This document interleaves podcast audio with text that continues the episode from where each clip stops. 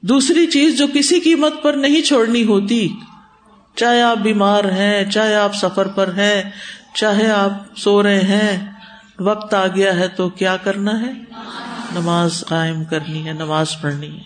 Committed لوگ commitment قرآن سے بھی کمٹمنٹ اور نماز سے بھی کمٹمنٹ یہ تھوڑی کبھی پڑھ لی، کبھی نہ پڑھی۔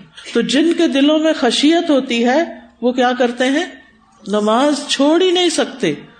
ان کو ڈر لگتا ہے۔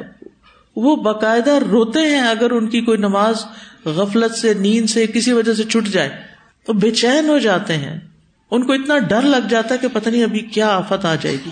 تو نماز جو ہے وہ دین کا ستون ہے۔ وہ اقام الصلاح اس کی شروع اس کے اوقات، اس کے ارکان، اس کے سنن، اس کے آداب کے ساتھ اس کو قائم کیا جاتا ہے۔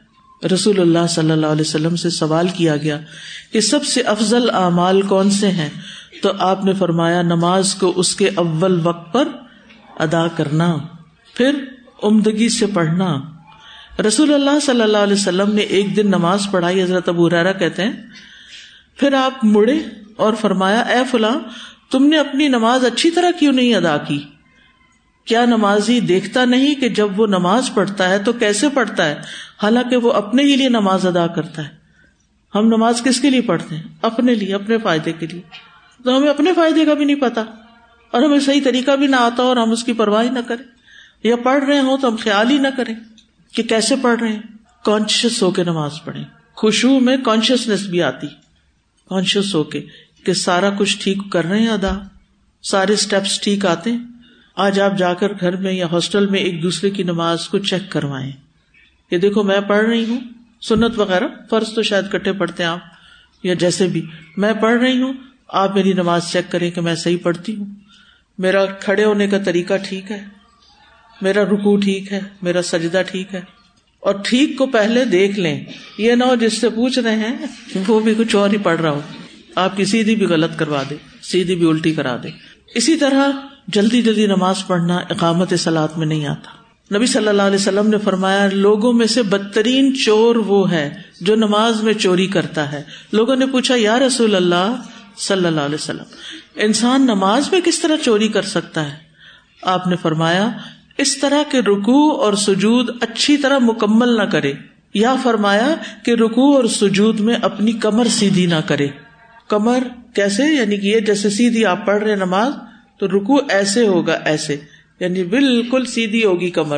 سر نیچے نہیں جھکانا اور نہ اوپر رکھنا ہے، بلکہ سیدھا۔ کس کی نماز صحیح نہیں ہوتی تھی؟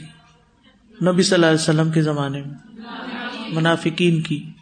تو اگر ہم نفاق سے نکلنا چاہتے ہیں، تو ہمیں نمازیں صحیح کرنی ہوگی امام ابن القیم کہتے ہیں، نماز میں یہ چھ صفات منافقت کی علامت ہے نمبر ایک نماز کی طرف جاتے ہوئے سستی کا مظاہرہ کرنا۔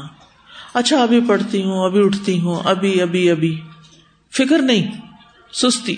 نماز ادا کرتے ہوئے لوگوں کو دکھاوا کرنا۔ وہ کیوں؟ تاکہ سب کو پتا چل جائے کہ میں نے پڑھ لی۔ ہے کیونکہ امی پوچھتی رہتی ہے پڑھی نماز کے نہیں؟ تو این بیچ سہن کے پڑھ رہی ہوں تو سب دیکھ لو مجھے۔ اس کی ادائیگی میں تاخیر کرنا، لیٹ نماز پڑھنا این اگلی نماز سے پہلے۔ جلدی جلدی ٹھونگے مارنا۔ جلدی جلدی ٹھونگے مارنا۔ اس میں اللہ کا ذکر کم کرنا۔ ولا کرون اللہ اللہ کلیلہ با جماعت نماز پڑھنے سے پیچھے رہنا یعنی مردوں کے لیے خاص طور پر۔ با جماعت نماز سے پیچھے رہنا، یہ چھ علامتیں منافقین کی ہیں۔ اب ان کی روشنی میں ہمیں اپنا جائزہ بھی لینا چاہیے کہ ہماری نماز کس درجے کی ہے۔ کتنا شوق ہے، کتنی محبت ہے، کتنا آرام سے ہم پڑھتے ہیں اور کتنا ٹھیک ٹھیک پڑھتے ہیں اور کتنا وقت پہ پڑھتے ہیں۔ آیت کا اگلا حصہ ہے وہ ان فقو مما رزقنا ہم سر و علانیہ اور وہ خرچ کرتے ہیں اس میں سے جو ہم نے ان کو رزق دیا ہے۔ کیا اللہ کے علاوہ بھی کسی نے کچھ دیا ہے؟ ہمارے پاس جو کچھ بھی ہے۔ وہ ماں من امتن فمن اللہ تمہارے پاس جو بھی کوئی نعمت ہے، وہ اللہ کی طرف سے ہے۔ تو اس میں سے خرچ کرتے ہیں یعنی ساری نعمتیں اپنے پاس ہی نہیں رکھ لیتے، بلکہ کیا کرتے ہیں؟ نکالتے رہتے ہیں، دیتے رہتے ہیں، دیتے رہتے ہیں، ہر روز کچھ دیتے ہیں۔ سرم و الانیا چھپا کے بھی، دکھا کے بھی۔ دکھاوا کر کے نہیں یعنی ظاہر، سامنے۔ چھپا کر خفیہ طور پر بھی اور سامنے سے بھی۔ تو نماز کے ذکر کے بعد انفاق فی سبیل اللہ یا انفاق کا ذکر آیا ہے۔ انفاق کا مطلب ہوتا ہے اخراج، نکال دینا۔ منافق کو منافق اسی لیے کہتے ہیں کہ وہ دین سے نکل چکا ہوتا ہے۔ اور نفقے کو بھی نفقہ اس لیے کہتے ہیں کہ اس سے مال کا اخراج ہو جاتا ہے۔ اللہ کی خشیت جن لوگوں میں ہوتی ہے، وہ اپنے مال کو سینت سینت کے نہیں رکھتے، بلکہ خرچ کرنے والے ہوتے ہیں۔ وہ ہر وقت یہ سوچتے رہتے ہیں کہ اور کہاں خرچ کرے۔ وہ خرچ کرنے کے نئے نئے طریقے ڈھونڈتے رہتے یعنی وہ اس پر باقاعدہ غور کرتے ہیں اور کیا چھپا کے دینا ہے، کیا چپکے سے دینا ہے، کیا سامنے دینا ہے، کس کو دینا ہے، اقارب، مساکین، یتیم، کیا کیا دینا ہے، زکوٰۃ دینی ہے، صدقات دینے ہیں، کفارات دینے ہیں، کوئی نظر مانی ہے تو وہ پوری کرنی ہے۔ اور رسک میں کیا کیا کچھ شامل ہے؟ رسک میں مال بھی شامل ہے منی اور کیش اینڈ کائنڈ یعنی ہر چیز آ جاتی ہے پھر اس میں۔ متا یعنی جو بھی کوئی فائدے کی چیز ہو۔ بیکار کی چیزیں نہیں، فائدے کی چیزیں۔ کوئی بھی سامان۔ اور من جو ہے یہ تبعیض کے لیے ہے یا بیان جنس کے لیے۔ تبعیض کا کیا مطلب ہے؟ یعنی اس میں سے کچھ حصہ خرچ کر دیتے۔ یعنی آپ کچھ خرید کے لائے، گھر میں مثلاً فروٹ لائے یا کچھ اور لائے، اس میں سے خود بھی کھایا اور کچھ حصے کو کیا کیا؟ ہم سایوں کو بھجوا دیا، جو ملازم ہے ان کو دے دیا۔ اگر گھر کے آس پاس یا دور کہیں تھوڑا بہت آگے پیچھے کوئی غریب مسکین رہتے ہیں، ان کو دے دیا۔ یا کبھی باقاعدہ رشتے داروں کے گھر کچھ خرید کر بھجوا دیا۔ تو وہ اس چیز کا اہتمام کرتے ہیں۔ چاہے توحفے کی شکل میں ہو، چاہے صدقے کی شکل میں۔ توحفہ کیا ہے؟ توحفہ جو ہے، وہ ہر ایک کو دیا جا سکتا ہے۔ اور بعض اوقات موقع کی مناسبت سے دیا جاتا ہے، جیسے عید وغیرہ ہوتی ہے۔ کیونکہ یہاں پر یہ کہا جا رہا ہے، انفکو، خرچ کرتے ہیں۔ اپنے اوپر بھی کرتے ہیں، گھر والوں پہ بھی کرتے ہیں رشتے داروں پہ بھی کرتے ہیں، دوستوں پہ بھی کرتے ہیں، غریبوں پہ کرتے ہیں، ہر ایک پہ کرتے ہیں۔ مسافروں پہ بھی کرتے ہیں، سب کو دیتے ہیں۔ تو رزق نہ ہم میں آتی نہ ہم جو بھی ہم نے ان کو دیا ہے، اس میں سے۔ یعنی جس کے وہ مالک ہیں۔ یعنی کسی کی چیز اٹھا کے دے دی۔ اور پھر کس کے لیے دیتے ہیں؟ اللہ کی خاطر دیتے ہیں۔ اور اپنے پسندیدہ مال میں سے بھی دیتے ہیں اور عام ضرورت کے مال میں سے بھی دیتے ہیں اور جو بغیر ضرورت کی چیزیں رکھی ہوئی ہیں، ان میں سے بھی دیتے ہیں۔ یعنی ہر طرح کے۔ اور ہر طرح کے اوقات میں خرچ کرتے ہیں سر و الانیا ہر وقت خرچ کرنے والے ہوتے ہیں۔ رات ہو تو دن کا انتظار نہیں کرتے، دن ہو تو رات کا انتظار نہیں کرتے۔ اور یہ بھی آپ دیکھیں کہ پوشیدہ خرچ کرنا یہ ہوتا ہے کہ صرف اس کو پتا ہو جس کو دیا گیا ہے، بس۔ اور بعض اوقات اس سے اگلا درجہ اس کو بھی نہ پتا ہو کہ کس نے دیا۔ ایسے طریقے سے خرچ کرنا، اس کو بھی نہ پتا چلے۔ اور اعلانیہ کیا ہے؟ کہ بعض کو پتا ہو، بعض کو نہ پتا ہو۔ اعلان کرنا مقصود نہیں۔ جیسے مسجدوں میں اعلان ہو رہا ہوتا ہے، وہ ضروری نہیں، وہ کس لیے اعلان کرتے ہیں؟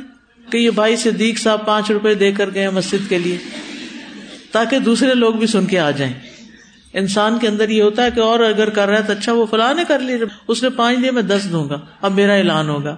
یہ نیت نہیں ہونی چاہیے۔ مقابلے بازی کے لیے نہیں، دکھاوے کے لیے نہیں، بلکہ جیسا موقع ہو۔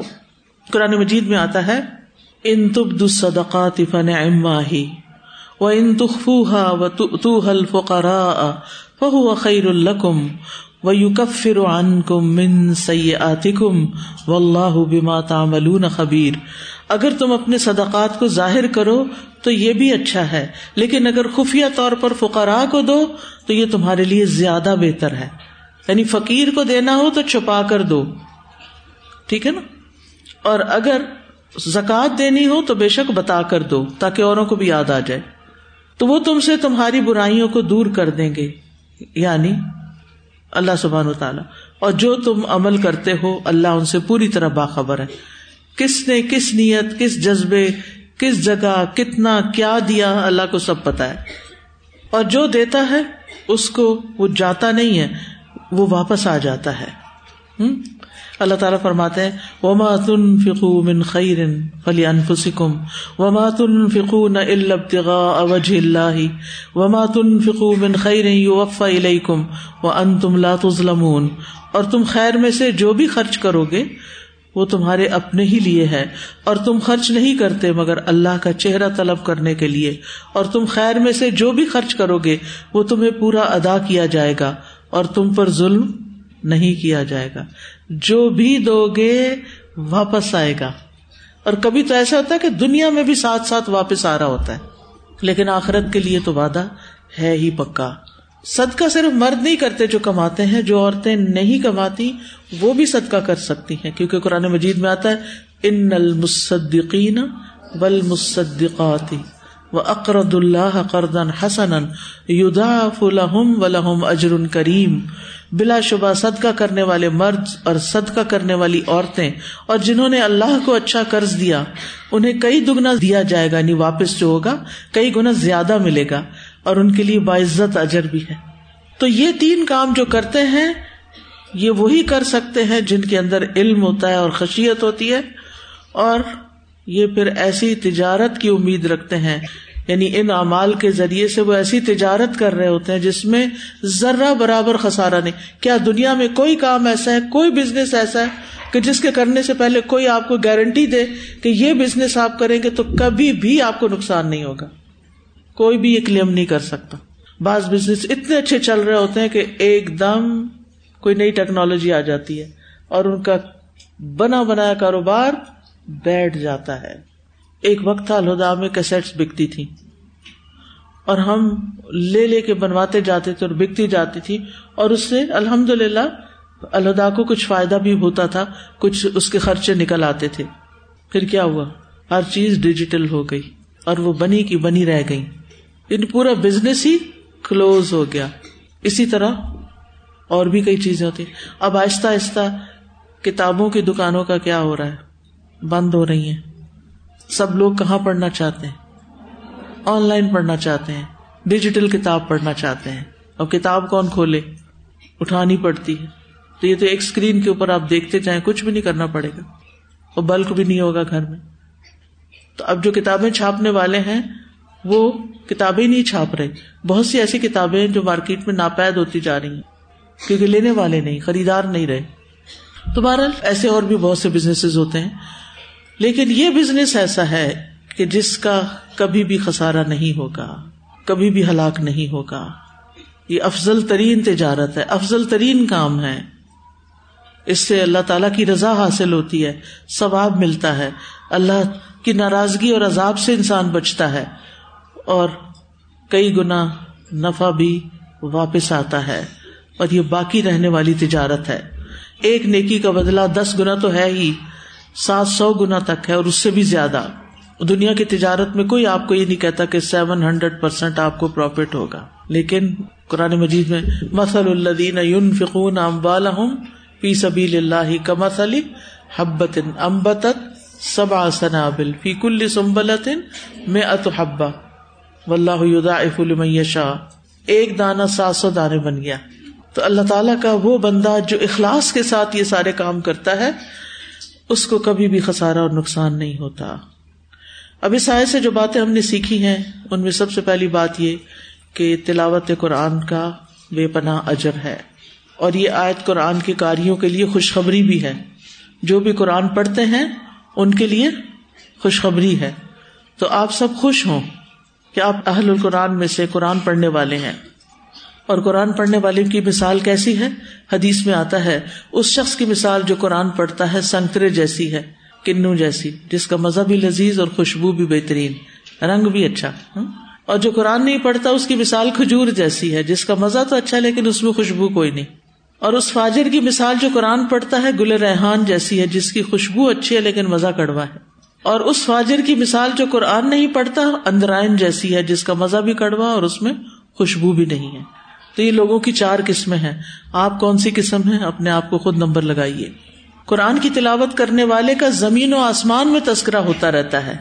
یہ حدیث میں آتا ہے اور یہ حدیث سلسلہ صحیح کیا اور اللہ کے ذکر اور قرآن کی تلاوت کا اہتمام کیا کرو، کیونکہ وہ آسمان میں تمہارے لیے باعث رحمت اور زمین میں تمہارے لیے باعث تذکرہ ہیں۔ قرآن کی تلاوت کو تجارت کہا گیا ہے ایک اور جگہ پر۔ رسول اللہ صلی اللہ علیہ وسلم نے فرمایا، قرآن روز قیامت اس آدمی کے روپ میں آئے گا جس کا رنگ اڑا ہوا ہوگا۔ اور وہ اپنے ساتھی سے پوچھے گا، کیا تو مجھے پہچانتا ہے؟ پھر قرآن اپنا تعارف پیش کرتے ہوئے کہے گا، میں وہی ہوں جو تجھے راتوں کو بیدار اور دوپہروں کو پیاسا رکھتا تھا۔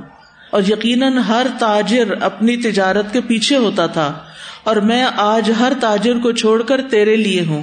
پھر اسے دائیں ہاتھ میں بادشاہت اور بائیں ہاتھ میں ہمیشگی دے دی جائے گی۔ اس کے سر پر وقار کا تاج رکھا جائے گا۔ اس کے والدین کو دو عمدہ پوشاکیں پہنائی جائیں گی۔ وہ اتنی قیمتی ہوں گی کہ دنیا و مافیہ کی قیمت ان کا مقابلہ نہیں کر سکتی۔ وہ دونوں کہیں گے رب، یہ پوشاکیں ہمارے لیے کہاں سے آئیں؟ کہا جائے گا، تمہارے اپنے بچے کو قرآن سکھانے کی وجہ سے۔ صاحب قرآن کو روز قیامت کہا جائے گا کہ پڑھتا جا اور چڑھتا جا۔ اس طرح ٹہر ٹہر کے پڑھ، جس طرح تو دنیا میں ٹھہر ٹھہر کے پڑھتا تھا، بس تیرا مقام وہ ہوگا جہاں تیری آخری آیت ہوگی۔ اتنے بلند درجے۔ اور کس کام کو کر کے اتنا کچھ ملتا ہے؟ دنیا میں کون سی ڈگری لے کہ جس کے بعد اتنا کچھ ملے؟ بڑی سے بڑی یونیورسٹی میں بھی آپ پڑھ لینا تو کانوکیشن والے دن کیا ہوتا ہے؟ کیا پہنایا جاتا ہے آپ کو؟ گاؤن پہنایا جاتا ہے۔ اس کی کیا قیمت ہوتی؟ اور آپ کے والدین کو کیا پہنایا جاتا ہے؟ اور وہ جو ڈگری ہوتی ہے کاغذ کا ٹکڑا، وہ بھی بعض اوقات ہاتھ میں نہیں دی جاتی۔ وہ فیک ہوتا ہے، صرف دکھاوا ہوتا ہے۔ پھر کتنے لوگ ڈگریاں لے کے گھوم پھر رہے ہوتے ہیں، لیکن ان کو کوئی پوچھنے والا نہیں ہوتا، کوئی جاب نہیں ہوتی ان کے لیے۔ پھر وہ زیری مریض بن جاتے ہیں۔ کہ ہم نے اتنا پیسہ لگایا، اتنی محنت کی۔ آپ کو تو لٹرلی کچھ لوگ اپنی زمینیں بیچ دیتے ہیں، اپنے زیورات بیچ دیتے ہیں کہ ڈگری مل گئی تو سارا مسئلہ حل ہو جائے گا۔ لیکن نہیں ہوتا۔ اس کام میں اگر دنیا نہیں بھی ملتی آپ کو تو اجر ہی اجر ہے۔ کوئی خسارا نہیں ہے، کوئی نقصان نہیں ہے۔ قیامت کے دن قرآن سفارشی بن کر آئے گا۔ ایک اور حدیث میں آتا ہے، سنن ترمزی کی، قیامت کے دن قرآن آئے گا اور کہے گا، اے میرے رب، اس قاری قرآن کو زیور پہنا دے، تو اس شخص کو عزت کا تاج پہنایا جائے گا۔ پھر قرآن کہے گا، اے رب، اس کو اور زیادہ دے، تو قرآن پڑھنے والے کو عزت کا لباس پہنایا جائے گا۔ پھر قرآن کہے گا میرے رب، تو اس سے راضی ہو جا۔ سفارش کرے گا نا۔ تو اللہ تعالیٰ اس شخص سے راضی ہو جائے گا۔ پھر اس سے کہا جائے گا، قرآن پڑھتے جاؤ اور جنت کے درجات چڑھتے جاؤ۔ ہر آیت کے ساتھ ایک نیکی بھی زیادہ کر دی جائے گی۔ اسی طرح وہ دعا آپ کو یاد ہوگی۔ اللہ انی ابد کا وبن ابدی کا وبن امتی کا ناسیتی بی کا فی یا حکم کا آخر تک یہ دعا اتنی اچھی ہے کہ جو شخص اس دعا کو پڑھے گا، اللہ سبحان تعالیٰ اس کا غم دور کر دیں گے۔ یہ دکھ درد دور کرنے والی دعا ہے۔ اس کی جگہ اس کے لیے کشادگی پیدا کر دیں گے۔ کسی نے پوچھا، یا رسول اللہ صلی اللہ علیہ وسلم، کیا ہم اس دعا کو سیکھ نہ لیں؟ یاد نہ کر لیں؟ فرمایا، کیوں نہیں؟ جو بھی اس دعا کو سنے اس کے لیے مناسب یہی ہے کہ اسے سیکھ لے، یاد کر لے۔ تو آپ سب بھی کیا کریں؟ نبی صلی اللہ علیہ وسلم کے کہنے میں میرے نہیں نبی صلی اللہ علیہ وسلم کے کہنے پر اس دعا کو یاد کر لیں۔ اور جس وقت آپ ہرٹ ہو جس وقت آپ کا دل خراب ہو، جس وقت آپ کو کوئی پریشانی ہو، تو آپ کیا کریں؟ اس دعا کو پڑھ لیں۔ بیٹھے بیٹھے پڑھ لیں۔ تو آپ کا غم دور ہو جائے گا۔ اور ہم نے کیا سیکھا اس آیت سے؟ کہ نماز قائم کرنی ہے۔ ٹھیک ہے؟ اور پھر اللہ کے راستے میں خرچ کرنا ہے۔ پوشیدہ صدقہ کا زیادہ افضل ہے یا اعلانیہ؟ بعض کہتے ہیں کہ اعلانیہ بہتر ہے، کیونکہ اور لوگ ہمیں دیکھ کر شروع کر دیتے ہیں تو ان کا اجر بھی ہمیں مل جاتا ہے۔ ابدال الخیری کفائلی ہی تو کبھی پوشیدہ خرچ کرنا بہتر ہوتا ہے اور کبھی اعلانیہ۔ جیسی صورت حال ہو ویسے کرے۔ کیونکہ کچھ لوگ اگر ان کے سامنے سب کے ان کو کچھ دیا جائے تو وہ نہیں لیتے۔ برا مانتے ہیں۔ پھر آپ دیکھیں کہ اوپر بات ہوئی تھی خشیت کی، آخر میں بات ہوئی امید کی۔ یرجون تجارت اللہ تبور۔ تو ایمان کس کے درمیان ہوتا ہے؟ خوف اور امید کے درمیان۔ ان کو یہ امید ہوتی ہے کہ اللہ تعالیٰ ان کا یہ عمل قبول کر لے گا۔ اور خوف بھی ہوتا ہے، خشیت ہوتی ہے اللہ کی کہ کہیں ایسا نہ ہو کہ عمل ضائع ہو جائے۔ کہیں ایسا نہ ہو کہ اللہ تعالیٰ کو پسند نہ آئے۔ میرا طریقہ شاید ٹھیک نہ ہو۔ یا کوئی بھی چیز۔ اس آئے سے یہ بھی پتہ چلتا ہے، بغیر عمل کے امیدیں لگا کر بیٹھ جانا درست نہیں یہ یہ ارجون تجارتن کس کے بعد ہے؟ اوپر کے سارے کام کرنے کے بعد ہے۔ اور اگر آپ سمجھتے ہیں کہ کچھ کرے ہی نہ، ہاتھ پہ ہاتھ دھر کے بیٹھے رہیں اور پھر ایسی تجارت کی امید رکھیں کہ جس کو کبھی نقصان نہیں ہونا۔ آپ شیخ چلی کے منصوبے بنا رہے تھے اور پھر جا کے بینک اکاؤنٹ چیک کرے آن لائن۔ کتنا پروفٹ آیا ہے؟ آئے گا۔ کوئی کنیکشن ہی نہیں ہے پروفٹ میں اور آپ کے کام میں۔ آپ نے کچھ کیا ہی نہیں ہو تو انڈے سارے توڑ دیے۔ تو عمل جب تک نہیں کریں گے تو حاصل کچھ نہیں ہوگا۔ ایک اور آیت میں آتا ہے، ان الدین امن ولدین حاجر و جاہدوفی سبیل اللہ الا ارجن رحمت اللہ۔ بے شک وہ لوگ جو ایمان لائے اور جن لوگوں نے ہجرت کی اور اللہ کے راستے میں جہاد کیا، یہ لوگ اللہ کی رحمت کی امید رکھتے ہیں۔ اور پھر ایک اور بات جو سیکھی، کہ اعمال میں اخلاص لازم ہے۔ کہ انسان امید بھی کس سے رکھے؟ کام بھی کس کے لیے کرے اللہ سے۔ اور اجر کی توقع بھی کس سے؟ اللہ سے۔ ہم پہلے کام کر لیتے ہیں، اللہ کی خاطر، اور اجر کی توقع رکھ لیتے ہیں لوگوں سے۔ کرتے ہیں نا ایسے۔ اس نے اپریشیٹ ہی نہیں کیا، اس نے مجھے کچھ دیا ہی نہیں، اس نے مجھے حال ہی نہیں پوچھا۔ میں تو اللہ کے لیے خالص ہو کے آئی تھی۔ اللہ کے لیے گھر بار چھوڑا تھا۔ میری کوئی قدر ہی نہ ہوئی۔ اب میں واپس جا رہی اللہ کی خاطر۔ اور آخری بات جو سیکھی، وہ یہ کہ آخرت کا اجر کبھی ختم نہ ہوگا۔ لن تبور۔ اجر ملتا ہی چلا جائے گا، ملتا ہی چلا جائے گا۔ ٹھیک ہے؟ وہ آخر داوانا ان الحمد للہ رب العالمین۔ سبحان اللہ و بحمد کا اشد اللہ اللہ اللہ انت استخر کا و اطوب السلام علیکم و رحمۃ اللہ وبرکاتہ۔